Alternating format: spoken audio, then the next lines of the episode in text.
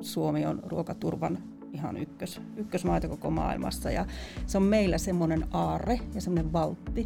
Olisi ihanaa, jos suomalaiset ymmärtäisivät, mikä aarre meillä on käsissämme.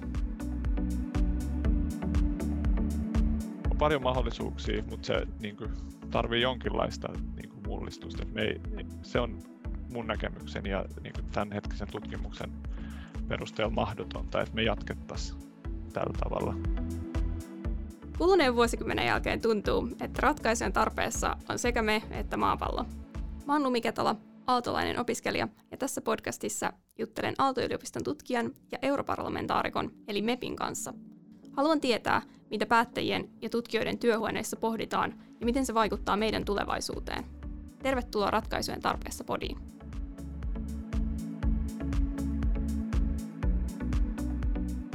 Mulla on nälkä. Seison lähimarketissa pitkän päivän päätteeksi ja mietin, mitä ostoskoriini valitsen. Oispa ruokapakettien kyljessä merkintä, joka kertoo tuotteen ympäristökuorman ja helpottaa ostopäätöksen tekoa. Ruoantuotannon takana pyörii niin isoja rattaita, että pientä ihmistä hämmentää. Puhumassa meillä on Aalto-yliopiston vesitekniikan professori ja kestävän ruoantuotannon tutkija Matti Kummu, joka tietää, mistä ruoka tulee. Moi Matti. Moi, moi Lumi. Sekä.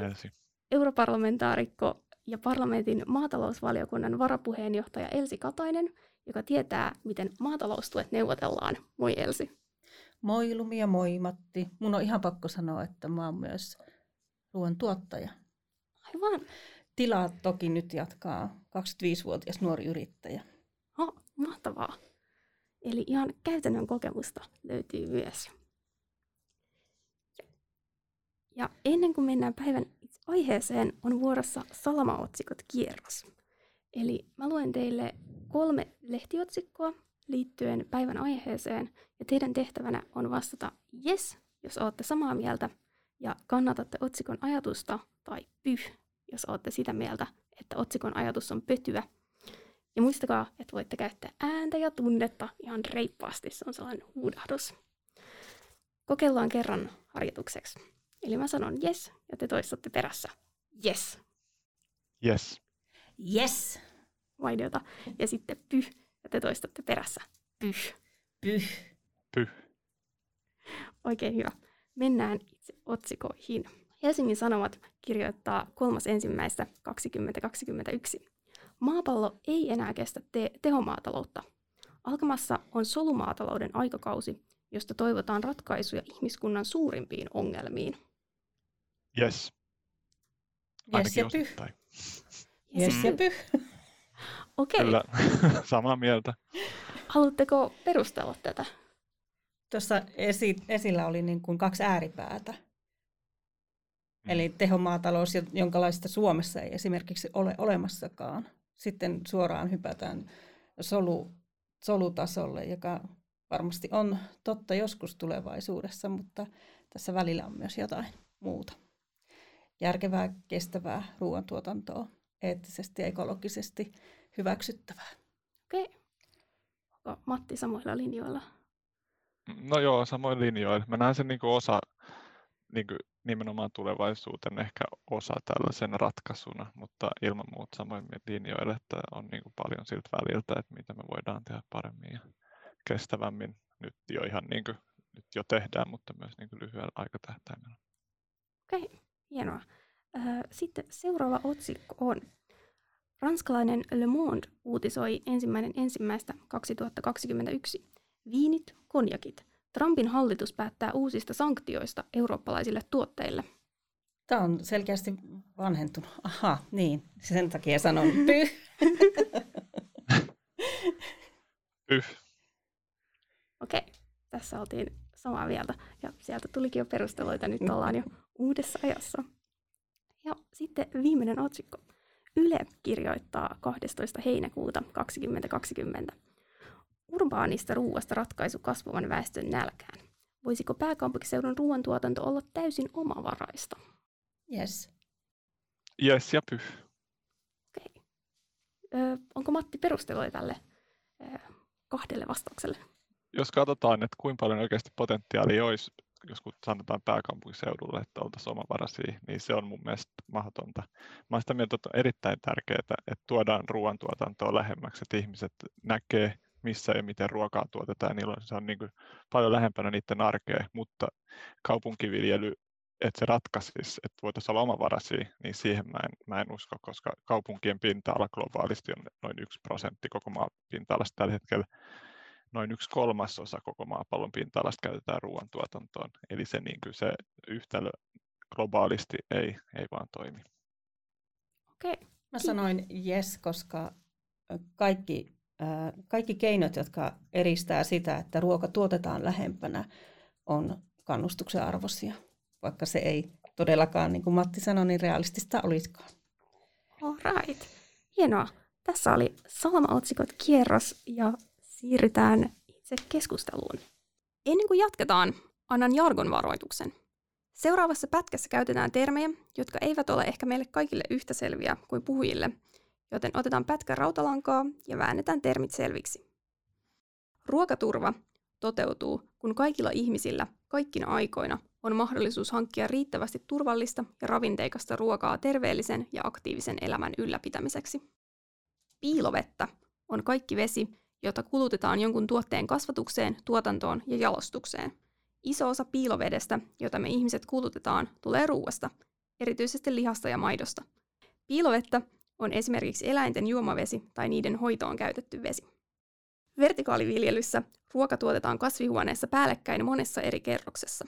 Koska viljely tapahtuu sisätiloissa, ruoantuotannossa ei tarvitse kantaa huolta luonnonilmiöistä ja säätilojen vaihtelusta.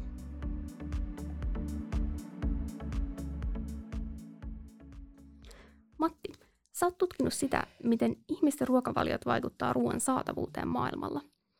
Voisitko antaa mulle mielen rauhaa ja kertoa, että mitä meidän oikein pitäisi syödä, että syömisvalinnat ei polkisi kenenkään oikeuksia? Mm. Joo, me ollaan tehty tällä saralla paljon duunia. Ja ehkä oikeuksina mä näen tässä on niin kuin luonnon, eläinten, niin kuin, niin kuin maatalouseläinten ja ihmisten oikeudet. Mä voin vähän avata tätä. Ehkä niin kuin, jos aloitetaan siitä luonnosta, mikä mulle on niin se, ehkä se kaiken perusta, mihin me, meidän elämä täällä perustuu, niin siinä tota, ehkä niin kuin luomutuotanto on se semmoinen niin yksi, yksi tot, rat, en mä tiedä ratkaisu, mutta ehkä sellainen valinta, jos vaan mahdollista, niin, niin kuin suosii luomua. Sen jälkeen, jos katsotaan eläin, eläinperäisen ruoan tota, oikeuksia, niin siinä mä, ne, eläintuotanto on yksi ehkä suurin globaalisti yksittäinen kuormittaja sekä ilmastossa että maapinta-alasta. Ja, joten, ja totta kai eläinten oikeudet ja eettisyys ja muu. Osa eläintuotannosta on eettistä, kunnioittaa eläinten elämää myös sekä myös esimerkiksi biodiversiteetin kannalta positiivista, mutta iso osa tämmöinen teho, tehoeläintuotanto on aika kestämätöntä. Joten ehkä niin kuin vähentää eläinperäisen ruoan kulutusta on niin kuin toinen.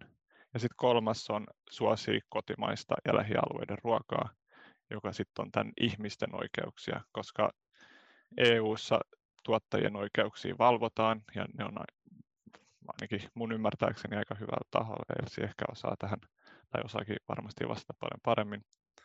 Ja sitten jos tulee Euroopan ulkopuolelta, niin sitten fair trade ja luomu takaa yleensä, ettei ainakaan käytetty lapsityövoimaa ja yleensä myös se, niin se oikeudenmukainen korvaus näille tuottajille.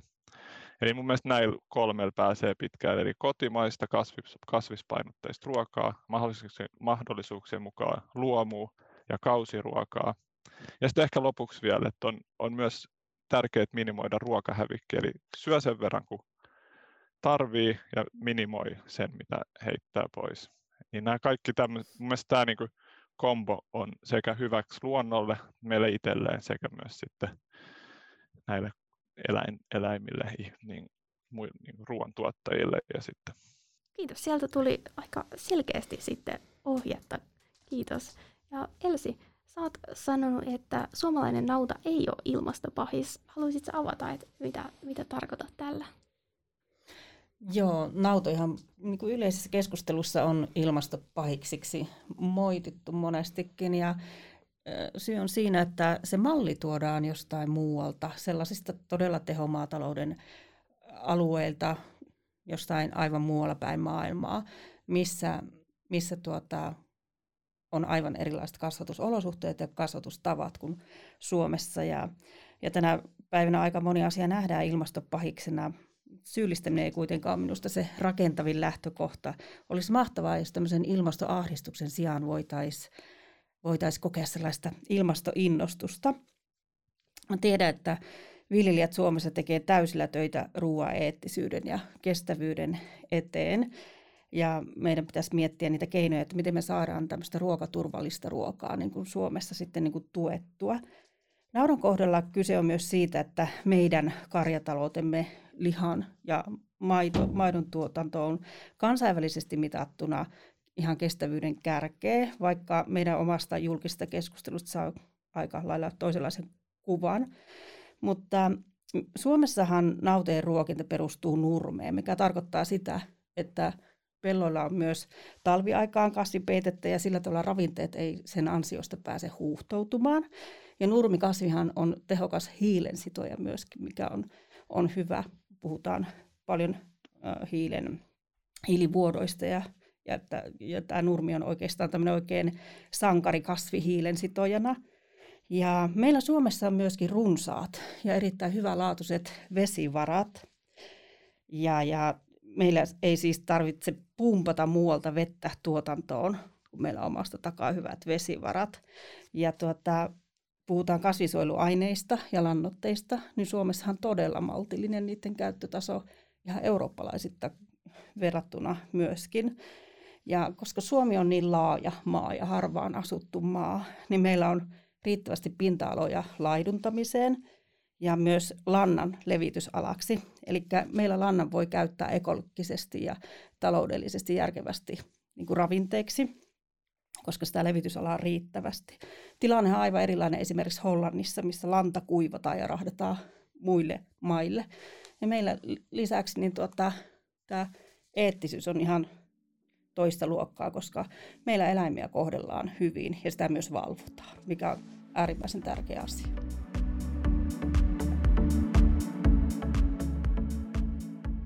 Voisinko kommentoida tähän kuitenkin? Kommentoi toki.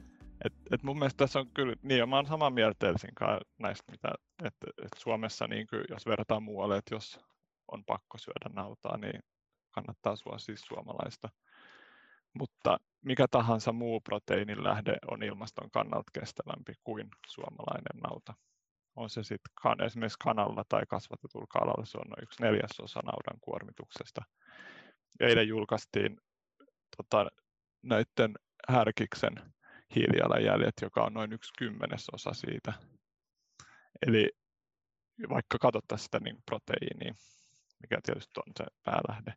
Eli ja jo nyt suomalaiset syö niin liikaa punaista lihaa viikossa. Jos katsotaan tämmöistä planetaarista ruokavalioa, mikä on sekä ihmiselle että planeetalle terveydelle, niin suositus on noin 100 grammaa viikossa. Suomessa syödään 700, muistaakseni noin 700 grammaa. Eli kyllä niin kuin kohtuudella, ja jos syö, syö suomalaista, mutta silti mä niin nostasin tänne, että, että se ei ole, ei ole tota, että, tämä, niin kuin, että suomalainen naudan syönti ei ole mun mielestä ilmastoteko missään nimessä. Että se olisi mun mielestä hyvä muistaa. Joo, siis kasvissyönti, lihansyönti, joka ikisen oma valinta, täysin, täysin oma valinta ja kaikki ihan yhtä hyväksyttäviä, hyväksyttäviä asioita, mutta jos se kun kuitenkin tosiasia on se, että Suomessa syödään edelleenkin lihaa, niin ilman muuta täytyy niin kuin tätä meidän omaa tuotantoa siinä kohtaa, just näistä Mati esittämistä syistäkin, niin, niin suosia verrattuna esimerkiksi siihen, että Brasiliasta esimerkiksi tuodaan sellaista hormonikasvatettua, väkisin kasvatettua lihaa, ja niiden eläinten olosuhteet on siellä kaikkea muuta kuin hyvät. Eli jos se kun Suomessa syödään, niin ilman muuta kotimainen liha täytyy silloin olla niin kuin ykkösprioriteetti. Ja jos, jos tuota, ää, kokonaan haluttaisiin niin kuin lihasta eroon, niin se kuitenkin pitäisi jollakin valkuaisella ää, korvata, eli kasviperäisellä valkuaisella, niin sekään ei ole ihan ongelmatonta. Silloin täytyy ottaa huomioon myöskin meidän pinta-alat ja niiden, niiden tuota, mahdollisuudet jalostaa tai valjastaa niin kuin, ää, viljelykäyttöön. Ja myöskin se, että Joo. niissäkin kotimaisuus on tärkeä ilman muuta myös, myös niin kuin kasvissyöjän osalta, niin kotimaisuus on siinäkin valttia. Me puhutaan vaikka avokaadosta, joka lennätetään tänne ja pakataan ja, ja tuota, se on joutunut, jotta se on pystynyt kasvaan, niin se on tarvinnut todella, todella runsaat vesivarat alueilla, missä vedestä on pulaa. Niin oli sitten kasvia tai lihaa, niin, niin, niin pidetään huoli siitä, että se on kotimaista. Joo, kyllä. Eli tässäkin tulee esiin se, että on tosi, tosi monimutkaisia asioita. Ja tässä kun otit, mm. otit esiin noita vesivaroja, niin täällä Suomessa ei tosiaan tule aina ajatelleeksi, kun puhdasta vettä tulee hanasta niin mm. paljon kuin sitä sitä vaan tulee, niin ö, Matti, pystyisit sä, sä oot tota, ö, tutkinut, tutkinut just ihmisten toiminnan ja vesivarojen välistä vuorovaikutusta, niin voisit sä konkretisoimaan jonkun, esimen, konkretisoimaan jonkun esimerkin kautta, että miten, miten se, että mitä mä laitan mun lautaselle, vaikuttaa siihen, että miten maailmassa riittää puhdasta vettä? Mm, joo, Joo, kun Telsi tosi ihan alussa sanoikin, että, että Suomessa just se, että, että vesivaroista täällä ei ole pulaa, että sen, sen suhteen, niin kuin, että, että jos jossain tarvii kasvattaa lihakarjaa, mikä on tosi vesiintensiivistä, niin täällä, että ilman muuta. Mutta se, että tarviiko meidän niin kuin, syödä välttämättä sitä kaikkea täällä Suomessa vai voitaisiinko me sitten viedä sitä niin kuin periaatteessa viedä sitä niin kuin, niitä meidän luonnonvaroja niin kuin piilovettä, kun puhutaan, että jos viedään tuotteiden mukana vettä niin muualle, niin se voisi olla niin kuin, se voisi olla järkevää. Mm. Tosiaan, että et jos globaalista tätä katsotaan tätä hommaa, niin asia on ihan toisenlainen. Yli puolet maapallon väestöstä asuu alueilla, jossa on jonkin asteista vesipulaa, ja joissain se on e, tosi, tosi vakavaa. Ja, sit, ja ruoka on sinänsä niin kuin tässä keskiössä, että, että se kuluttaa noin 70-90 prosenttia ihmisen käyttämästä vedestä niin, niin tämmöisenä keinokasteluna. Et monessa osassa maapalloa ei pystytä viljelemään ruokaa ilman keinokastelua, kun Suomessa sitä käytetään lähinnä kasvisten ja jossain marjatiloilla sellaisena niin kuin kuiv, kuivien kausien kappina. Niin Suomessa on sillä tavalla hyvin erikoinen tilanne, että meillähän täytyy niin kuin ojittaa. Että me ohjata, mm. meidän pitää ohjata sitä vettä poispäin pelloilta, kun suurimmassa osassa maailmaa niin joudutaan tuomaan se vesi jostain muualta. Ja se vesi jolla esimerkiksi kasviksia kastellaan sitten, niin voi olla, ja usein onkin kaikkea muuta kuin puhdasta. Että onhan meillekin tuotu mm. monesti sitten kasviksia, jossa on salmonellaa, koska sitä on likaisella vedellä niin kuin kasteltu. Että ruokaturva Joo, maanahan Suomi on ruokaturvan ihan ykkös, ykkösmaita koko maailmassa. Ja se on meillä semmoinen aarre ja semmoinen valtti. Olisi ihanaa, jos suomalaiset ymmärtäisivät, mikä aarre meillä on käsissämme. Mm. Todella, joo. Ja se on hyvä just näin juuri. Eli tota, että ruokaturva on myös tässä tärkeä. Ja myös tässä, että, että miksi sit, että suomalaisten, eh, vaikka me ollaan, voitaisiin olla melkein omavaraisia täällä näin, mutta silti meidän ruoasta noin 40 prosenttia tulee ulkomailta ja vesijalanjäljestä, eli ruoan mukana tulevasta vedestä, mitä me syödään, niin noin 40, lähes puolet tulee tulee niin kuin ulkomailta ja osa siitä semmoisista alueista, missä on vakava vesipula. Eli, eli pitäisi tämänkin suhteen, niin ehkä me tullaan tähän samaan tulokseen, eli just, että, tota, että pitäisi niin kuin ymmärtää, että mistä se ruoka tulee. Ja sitten, mitä sä Lumi tuossa alussa sanoit, että se, että se ei olekaan niin helppoa sit kaupassa, jos sä yrität ymmärtää, kun ei aina edes kerrota, että mistä raaka-aineet on, on tullut, mistä maista. Et sit, ja sen lisäksi vielä pitäisi yrittää ymmärtää, että, että onko siellä millainen vesitilanne siellä maassa. Eli esimerkiksi riisi, joka on, kuluttaa paljon vettä, mikä voi helposti korvata niin kuin kotimaisella tattarilla tai hirssillä, voi olla yksi tämmöinen esimerkki. Tai sitten just ulkomainen liha, mikä sitten niin kuin on, voidaan hyvin korvata suomalaisella. Eli tässä on myös se ehkä tärkeä huomata tässä vesi versus ilmasto, ilmastokuormitus. Että veden kuormitus on tosi paikallista. kun taas sit ilmastokuormitus, sille, niin se, sille ei ole mitään väliä, että tapahtuuko se Suomessa tai Argentiinassa. Et se kuormittaa niin globaali ilmastoa, kun sitten taas, että jos, jos Suomessa kulutetaan se 15 000 litraa per yksi naudan kilo liha vettä versus se, että se kulutetaan sitten jossain Etelä-Aasiassa tai jossain muussa paikassa, missä on kriittinen vesipula, niin siinä on, siinä on iso ero. Mitäs äh, Elsi nostit tuossa aiemmassa kommentissa esiin tämän just ruoan turvallisuuden, niin tota, mitä, mitä Suomessa ja EU:ssa tehdään, että meillä Suomessa säilyisi tilanne näin hyvänä ja että mitä sitten EU:ssa sitten saisi parannettua? Joo, ruokaturva on sellainen asia, joka, jos koronasta jotain hyötyä oli, niin on se, että ruokaturvakaan ei ole mikään itsestäänselvyys. Että me unohdetaan se, niin kuin äsken juuri Lumi sinäkin sanoi tästä vedestä, että se on ihan itsestäänselvyys, niin myös ruoka, ruokaturva varsinkin meillä. Mutta siitä kannattaa vähän olla huolissaan ja, ja tuota, pitää siitä tietoisesti huolta. Tämä kaikki eettisyys, ekologisuus, nämä mistä ollaan puhuttu, niin on tärkeitä, mutta yksistään ruoan riittävyyskin on osa, iso osa sitä ruoka, ruokaturvaa. Ja tuota, sekin on tiedossa, että maapallon väestö kasvaa ja vuoteen 50 mennessä meillä pitäisi olla melkein puolet lisää ruokaa maailmassa. Noin puolet lisää tästä nykyisestä, niin ruoantuotannon pitäisi kasvaa. Ja silloin kyllä todellakin niin näitä tällaisia eettisiä ekologisia asioita täytyy niin kuin miettiä. Pitää miettiä niin kuin uusia viljelykasveja, viljelytekniikoita ja täytyy todella niin kuin tehdä työtä sen eteen, että esimerkiksi sademetsien polttaminen laidun alueiksi lopetetaan. Täytyy löytyä kestävämpiä tapoja. Ja tuota, täytyy taas niin kuin muistuttaa siitä, että meillä ollaan hyvällä tasolla ja meillä niin kuin ihan viljelijöitä myöten ollaan mukana tutkimuksissa. Ja Suomessa tehdään hyvää tutkimusta näiden asioiden eteen. Kaikki kunnia suomalaisille tutkimukselle. Mutta tuota, mitä sitten parlamentissa ja EU:ssa ylipäätään tehdään, että me voitaisiin tuottaa ja syödä ruokaa niin kuin tavallaan huoletta, niin, niin me ollaan kaikki tämmöisen yhden ison maatalouspolitiikan äärellä, äärellä ja, ja tuota, linjaukset äh, niin kuin puhtaasta ja turvallista ruoasta on tietysti kaiken ja riittävästä ruoasta kaiken ytimessä puhutaan tuotantotavoista ja ympäristökysymyksistä. Ja maatalous on EU-budjetin suurin lohko, koko budjetin suurin lohko, eli noin kolmasosa EU-budjetista, eli noin 50 miljardia euroa vuodessa puhutaan sellaisesta summasta. Ja nyt esimerkiksi juuri parhaillaan EU:ssa viimeistellään uutta maatalouden säännöstöä, joka vie tuotantoa ympäristö- ja ilmastoystävälliseen suuntaan. On tämä Green Deal, vihreä sopimus, joka on nyt tämän alkavan kauden semmoinen ihan katto, kattoasia. Ja tuota, itsekin olen tehnyt töitä erityisesti sen eteen, että edellytykset tuottaa ruokaa kannattavasti myös meillä pohjoisessa säilyy.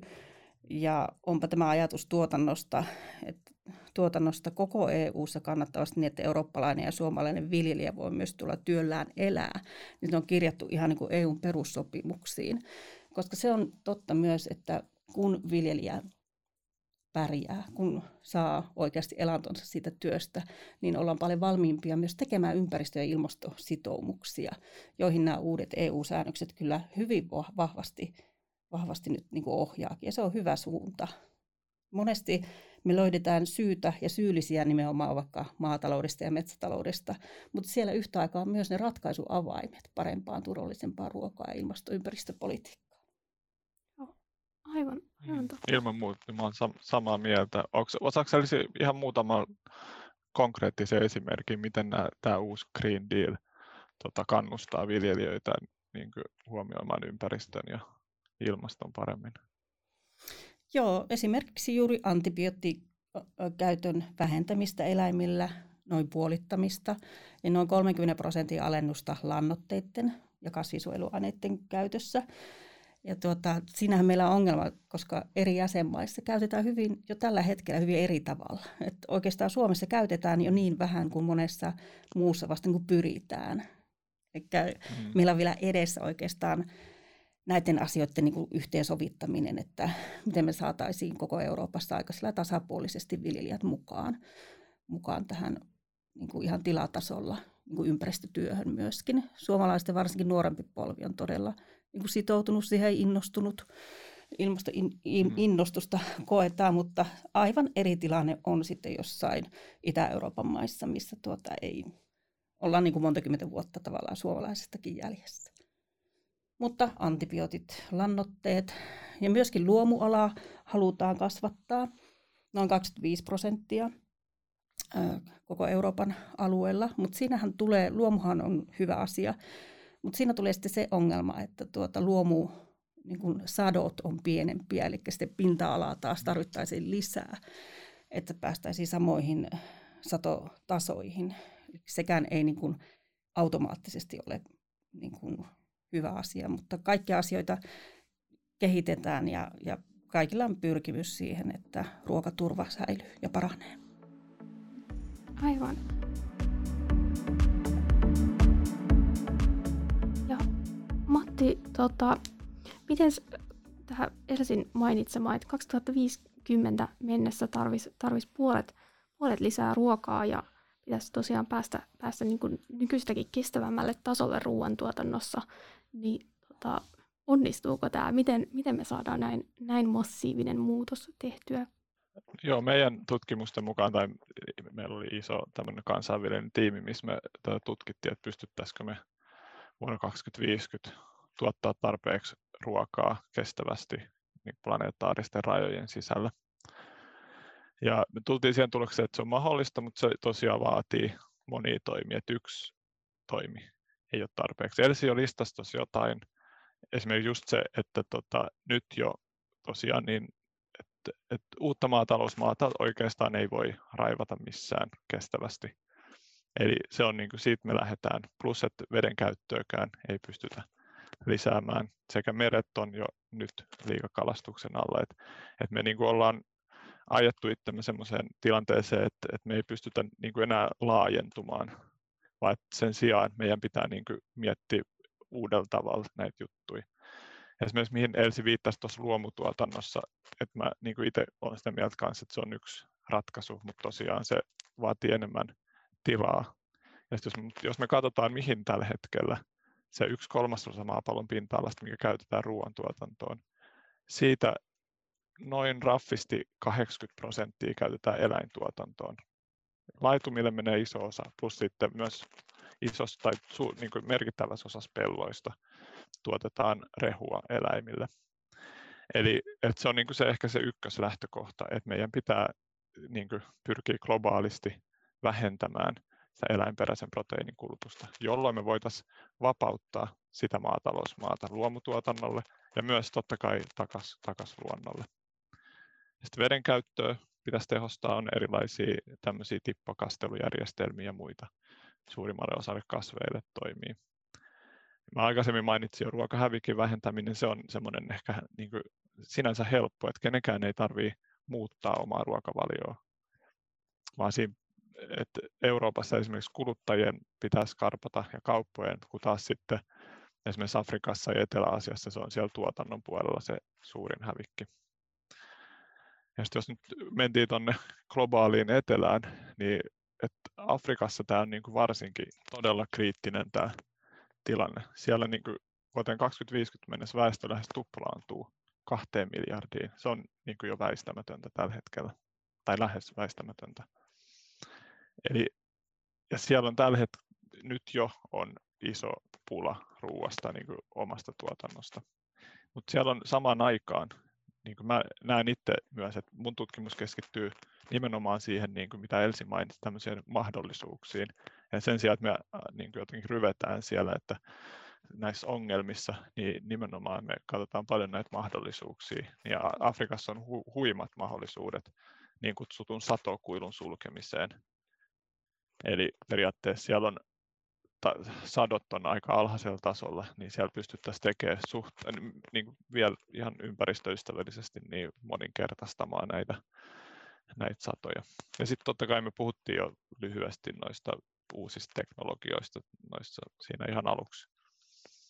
Esimerkiksi viljelty viha, vertikaaliviljely ja muut, niin tota, mä näen ne myös niin kuin ilman muuta yhtenä ratkaisuna, jota pitää koko ajan viedä näiden muiden rinnalla eteenpäin. Eli on, niin kuin, on paljon mahdollisuuksia, mutta se niin kuin, tarvii jonkinlaista niin kuin mullistusta. me ei, se on mun näkemyksen ja niin kuin tämänhetkisen tutkimuksen perusteella mahdotonta, että me jatkettaisiin tällä tavalla myös sen jälkeen, kun täällä on 10 miljardia ihmistä, että se ei, se ei vaan tule toimimaan.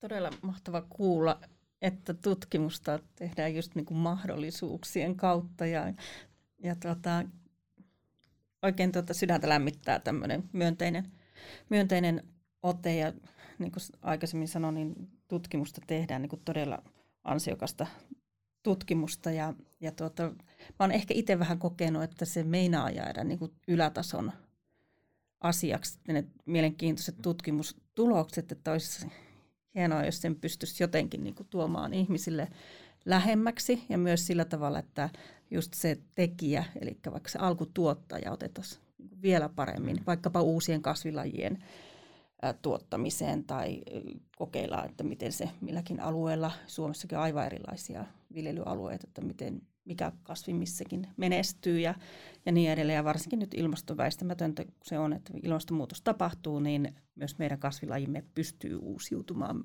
Se pitää nähdä myös sillä tavalla myöskin mahdollisuutena. Ja aiemmin Matti mainitsi erittäin tärkeän asian, eli tämä ruokaviennin, jossa meillä olisi hirveästi mahdollisuuksia. Jotenkin tämä meidän maantieteellinen sijainti, vai mikäkö lie, mutta meillähän on niin kuin maailmalla tunnettu, tunnettu ruokakulttuuri ja juuri tämä ruoan puhtaus ja eettisyys, se on niin kuin tunnettua suomalaisessa ruoassa. Mutta meillä ei niin kuin määrät riitä siihen vientiin, että volyymia pitäisi olla paljon enemmän. Et, et tota, laatua kyllä on, mutta määrää ei, ei riittävästi. Ja sitten tämä ruokahävikki, niin sehän on lohdullisesti semmoinen asia, mihin me kaikki pystytään vaikuttaa. Että oliko näin, että noin kolmasosa kaikesta ruokahävikistä tapahtuu meidän omissa keittiöissämme. Meillä olisi iso valta, valta siinä niin kuin tehdä oma osamme niin, että ruokaturva paranisi. Aivan. Mm. Miten sitten tämä ruokavienti suhtautuu lähiruokaan? Voidaanko me tehdä molempia? Voidaan, totta kai voidaan. voidaan että tuota, nämä aiemmin jo mainitut alkuperämerkinnät on siinä niin kuin todella, todella hyvä. Ja mä oon tuolla parlamentin esimerkiksi maatalousvaliokunnan kokouksissa törmännyt monta kertaa siihen, että suomalaiset ja ruotsalaiset ajaisi hyvin mielellään tämmöistä hyvin tarkkaa alkuperämerkintää niihin pakkauksiin ja niiden merkintöjen selkeyttämistä. Me halutaan, niin kuin meillä on tapana, että sen maito, maitotölkin tai lihan voi niin kuin, tai kanaa, niin voi ihan sinne tilatasolle asti jäljittää. Mutta se ei ole niin kuin suurimmalle osalle muita Euroopan jäsenmaita ollenkaan kiinnostava asia. Niille riittää, että siinä on niin kuin Made in EU, kun meillä vietäisiin se niin kuin ihan tilatasolle asti. Ja tuota, siinä on taustalla hyvin pitkälle se, että esimerkiksi Ranskassa niin kuin vaikkapa pari, pariisilaiset, niin he arvostaa ihan äärettömän pitkälle sitä omaa ranskalaista tuotantoa. Se on heille niin kuin jotenkin geeneissä. Toisin kuin Suomessa ei niinkään sitä oman, oman maan maataloustuotantoa sillä tavalla niin arvosteta niin pitkälle. Ja tuota, tässä niin kuin herää kysymys, että mistä se johtuu. Siihen on varmaan jotain historiallisia syitä. Mutta heille se on niin luontaista, että he ei niin tarvitse sitä niin pitkälle. He tunnistaa sen omansa ja he tuota, ää, myöskin käyttää paljon niin kuin lähikylien, pienten jalostajien omia tuotteita. Meillä nämä pitkät välimatkat, etäisyydet on aiheuttanut sen, että ää, tämä ruo- koko elintarvikeketju on aika keskusjohtoista ja meillä on hyvin harvassa jalostajia. Meillä ei ole tämmöisiä pieniä palvaamoita tai pikkumeijereitä kylissä, vaan kaikki on hyvin keskittynyttä ja sen takia se on ikään kuin kansalaisista myöskin niin kuin etääntynyttä. Ja se on semmoinen asia, mille me ei ehkä voida mitään, mutta jotenkin tämä kotimaisuus ja myös se vientipotentiaali pitäisi saada niin kuin ihan uudelle tasolle, koska sitä meidän puhtautta ja meidän aromikkaita marjoja esimerkiksi, niin arvostetaan kyllä maailmalla mahdottomasti. Hienoa. Joo, toi on tosi hyviä pointteja. Mä oon itse pohtinut tota ihan samaa, eli tota just sitä niin kuin arvo, tai jotenkin sitä arvostusta. Mä oon jonkin verran ollut tutkijavaihdossa tuolla Sveitsissä ja siellä asunut Sveitsin maaseudulla ja se, se on samalla kuin Ranskassa, että siellä ne on niin jotenkin ylpeitä siitä omasta, mm. oman, jopa oman niin kuin sen, sen alueen juustoista ja muista, että, että se olisi hienoa, jos me saataisiin Suomeen niin kuin vähän semmoista samanlaista sellaista niin kuin ylpeyttä meidän, meidän ruoan tuottajille ja tuot, niin kuin, ruuasta, että se, se olisi tosi tärkeää että siinä, niin se oli tosi, tosi hyvä, kun sä nostit sen, sen esille. Mahtavaa. Tästä aiheesta riittäisi keskusteltavaa ihan tosi, tosi mm. pitkälle. Tota, olisi vielä kuulia kysymys. Ö, mikä olisi sellainen, niin kun, jos voisitte valita niin kun yhden sellaisen ö, ilmasto kestävän ja eettisen ruokavalioon liittyvän teon, niin mikä se olisi? No jos mä aloitan, niin mä palaan tuohon alkuperämerkintöihin. Mä pyrinkin siihen omassa työssäni, että ne olisi niin selkeimmät ihmisille, että ihmisille annetaan ää, helpompi mahdollisuus tehdä valintoja, jotka sitten toivottavasti ohjaisivat ja mahdollistaisi sen kotimaisen tuotteen valitsemisen. Mutta kuten todettu, niin nämä on todella epäselviä vielä, vielä nämä merkinnät, että mä tekisin asioita, jotka edistäisivät sitä, että oli sitten lihasta, kasviksesta tai mistä muusta tahansa tuotteesta tai palvelusta tai mistä tahansa kysymys, niin valittaa sitä kotimaista.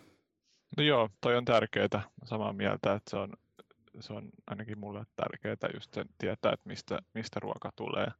Mutta jos nyt mennään johonkin muuhun, ehkä tällainen niin kuin selkeämpi, jos palataan ihan siihen Lumi, siihen sun ekaan kysymykseen, just, että miten kuluttaja voi tehdä sen niin kuin, niin kuin, en tiedä oikein, mutta ainakin eettisen ja niin kuin oikeudenmukaisen valinnan, niin ehkä tällainen jonkinlainen merkintä sen alkuperämaan lisäksi siihen, että, että miten kuormittava se on ympäristölle, on se sitten ilmasto tai vesi tai joku yhdistelmä siitä, että olisi jonkinlainen semmoinen selkeä indikaattori. Niin kuin, ei voi tietysti verrata tuotteiden niin kuin eri tuotteiden välillä kovin paljon, mutta ainakin tuotteiden sisällä. Ja, että joku tällainen paremmin kommunikoitu tapa, että, että miten paljon joku ruoka kuormittaa ympäristöä. Joo, tässä onkin ehkä tullut jo selville, mutta vielä ennen kuin lopetetaan, niin mikä se on se, mitä te itse ruokakaupassa katsotte siinä tuotteessa, mikä sertifikaatti tai tarra on se, mihin te niin kuin eniten kiinnitätte huomiota valinnoissa? No mulla on joutsenlippu, semmoinen, ja se näkyykin niin kuin selvästi, mutta kaikkea muuta, niin mun pitää kaivaa lasit, että mä näen. Että. Mm, no mulla on vehnäallergia, niin mä ensimmäiseksi joudun katsomaan. Tietysti nyt alkaa jo tietää aika hyvin, että missä on vehnää, onko se sitten tärkkelysmuodossa tai niin kuin no, gluteenit on tietysti on yksi indikaattori, että se on ehkä se ensimmäinen ja sen jälkeen tulee luomu ja kotimaisuus tai ehkä kyllä yleensä suosii kotimaista niin kuin ulkomaisen luomun niin kuin sijasta, mutta ehkä se yhdistelmä siinä, että, että ne on ne tärkeimmät, tärkeimmät tekijät mulle. Ja sitten jos ei löydy kotimaista, niin sitten mahdollisimman läheltä ja että se alkuperämaa on tärkeä ja tietysti mun on helppo näitä, on tutkinut sen verran, niin tietää suunnilleen, että missä maissa on on niin kestävää tuotantoa, niin että se helpottaa paljon tietysti omia valintoja. Okei, hienoa. Tässä oli meidän keskustelu tältä kertaa. Oli ihanaa, että olitte mukana aivan todella kiinnostavaa keskustelua. Kiitos Matti Kummu. Kiitos, kiitos Lumi ja Elsi. Ja kiitos Elsi Katainen. Kiitoksia teille molemmille. Matti oli kiva kuulla ja nähdä vaikkakin näin, näin etänä, mutta kiva oli jutella. Kiitoksia Joo. teille molemmille. Samoin. Olipa kiinnostavaa keskustelua. Kaikista ei oltu samaa mieltä, eikä ihmekään, kun ruoantuotannossa on niin paljon liikkuvia osia. Oli kuitenkin huojentavaa kuulla, että tieteen ja päätöksenteon saralla asioille ollaan tekemässä jotain. Keskustelu kestävästä ruoantuotannosta jatkuu Allon Instagramissa, ja jos haluat äänesi kuuluville EU:ssa, kannattaa antaa palautetta EUn yhdessä.eu nettisivuille. Kiitokset tästä jaksosta ja näkemisiin!